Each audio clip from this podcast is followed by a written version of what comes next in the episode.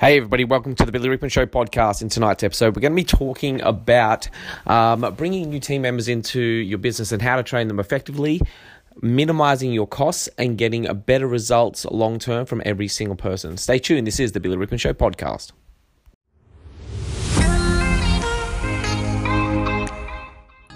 Being in business over the past few years has become increasingly demanding. As a business owner, it's getting harder to know what to do, when to do it, and how to do it. The constant changes and updates in business can make you feel overwhelmed. So the question is, how do you stay ahead of the game, stay motivated, and create a business that doesn't just keep the doors open, but achieves serious profit? This podcast will answer that question. I'm Billy Rickman, and this is Success Sessions.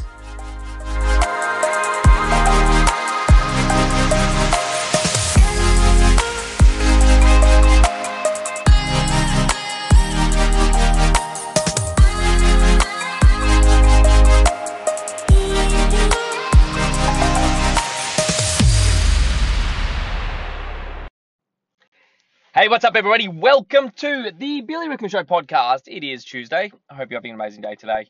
And um, today I wanted to talk about onboarding and uh, specifically about fast tracking your training throughout your onboarding and bringing into a new team member. And um, for me, this is uh, this came about through a conversation I had um, today, and it was because you know we as the company grows and this is a lesson for you to learn if you are starting to grow a business and you, you have plans to you know um, grow your team. Maybe you're just one right now and you want to get to three. Maybe you want to go from three to seven. You want to go from seven to whatever the case may be. We grew our team from five people to 45 people in 12 months and so we had a lot of growth.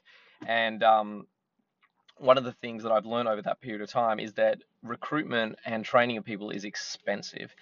Um, you know, finding good people firstly. So the time it takes to write good job ads, then you've got to actually place those job ads and well across multiple platforms if you if you want to do it properly.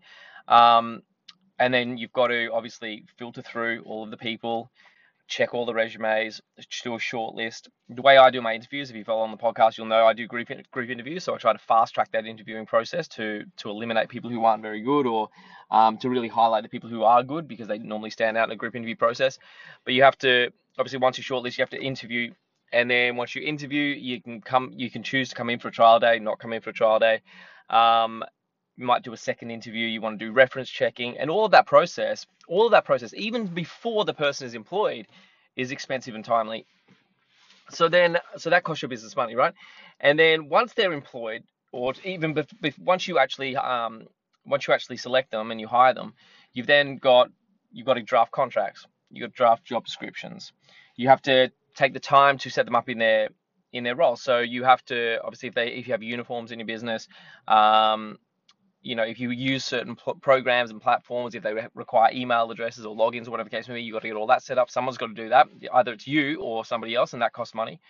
Um, and then on their first day, you then have to put them through training. Now, if you don't do training, then there's an expense to your business, like in a different way and that is the retention rate will be in with those clients that they service, regardless of their experience, because they don't know your business. Um, the retention rate will drop. You'll waste money on marketing. You'll waste money on um, because you're attracting business, and you know they're not coming back. Um, so all of these things cost your business a lot of money.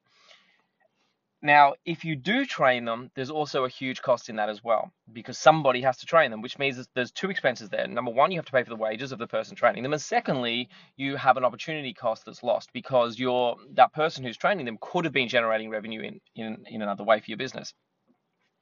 So by the time they complete that entire process, from the time you looked for a person all the way through to the time when they finish their training, onboarding, whatever you want to call it, their initial training anyway, um, there's a huge expense to the business as you grow, and if you, like I said at the start, if you have intentions to grow, you will find out very, very quickly that that process multiplied by over a lot by over a lot of people is hugely expensive. And if you don't do it right, um, it can just end up costing the business money without any significant return for you.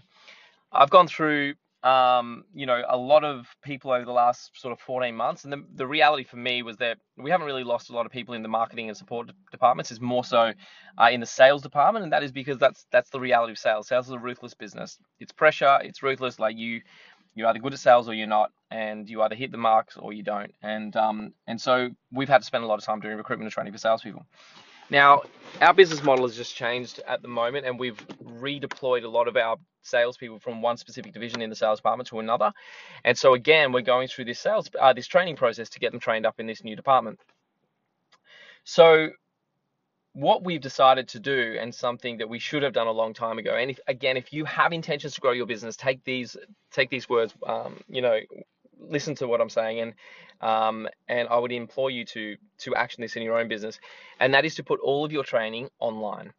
You can use programs like kajabi is a, is a great source for that. It's inexpensive. It's it's a professional platform you can upload a ton of stuff that has assessments and actionables and things like that that you can put in there. So there's accountability to the training.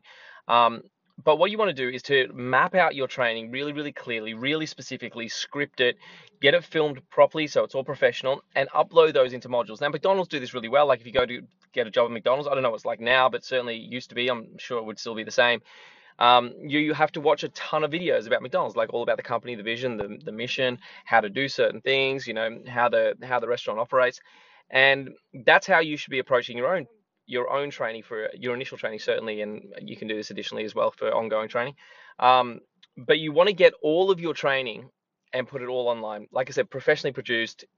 You could say that well, isn't there expense of doing that? Yes, but the the the benefit of that, the payoff for doing that is much much higher than if you did it yourself because you don't have those ongoing expenses whereas you you know you have to pay someone to train them you also have the consistency in results. And if you have consistency in results, therefore you should have more of a, a guarantee around the outcome.